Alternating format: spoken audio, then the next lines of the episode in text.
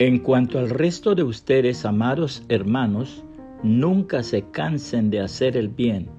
Segunda a los tesalonicenses 3:13, nueva traducción viviente. Un viajero que se aproximaba a una gran ciudad le preguntó a un anciano que se hallaba sentado frente a su casa, Caballero, ¿qué tal es la gente de esta ciudad? ¿Qué tal es el lugar de donde usted viene? fue la respuesta del anciano. Una gente terrible, gente mezquina, indigna de confianza y detestable en todo sentido, dijo el viajero. Ah, dijo el anciano, usted las hallará así también en esta ciudad. Apenas había partido el viajero cuando llegó otro que se detuvo y le preguntó al mismo anciano qué tal era la gente que vivía en la ciudad. Otra vez el anciano preguntó qué tal era la gente del lugar que el viajero había dejado recientemente. Oh, es una gente muy fina, honesta, laboriosa, solidaria y generosa.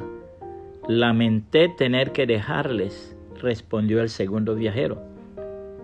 El venerable anciano contestó, Asimismo las hallará usted en esta ciudad. La palabra de Dios declara, luego Zacarías recibió este mensaje del Señor.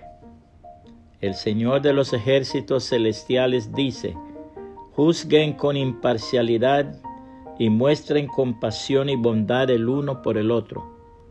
No priman a las viudas, ni a los huérfanos, ni a los extranjeros, ni a los pobres.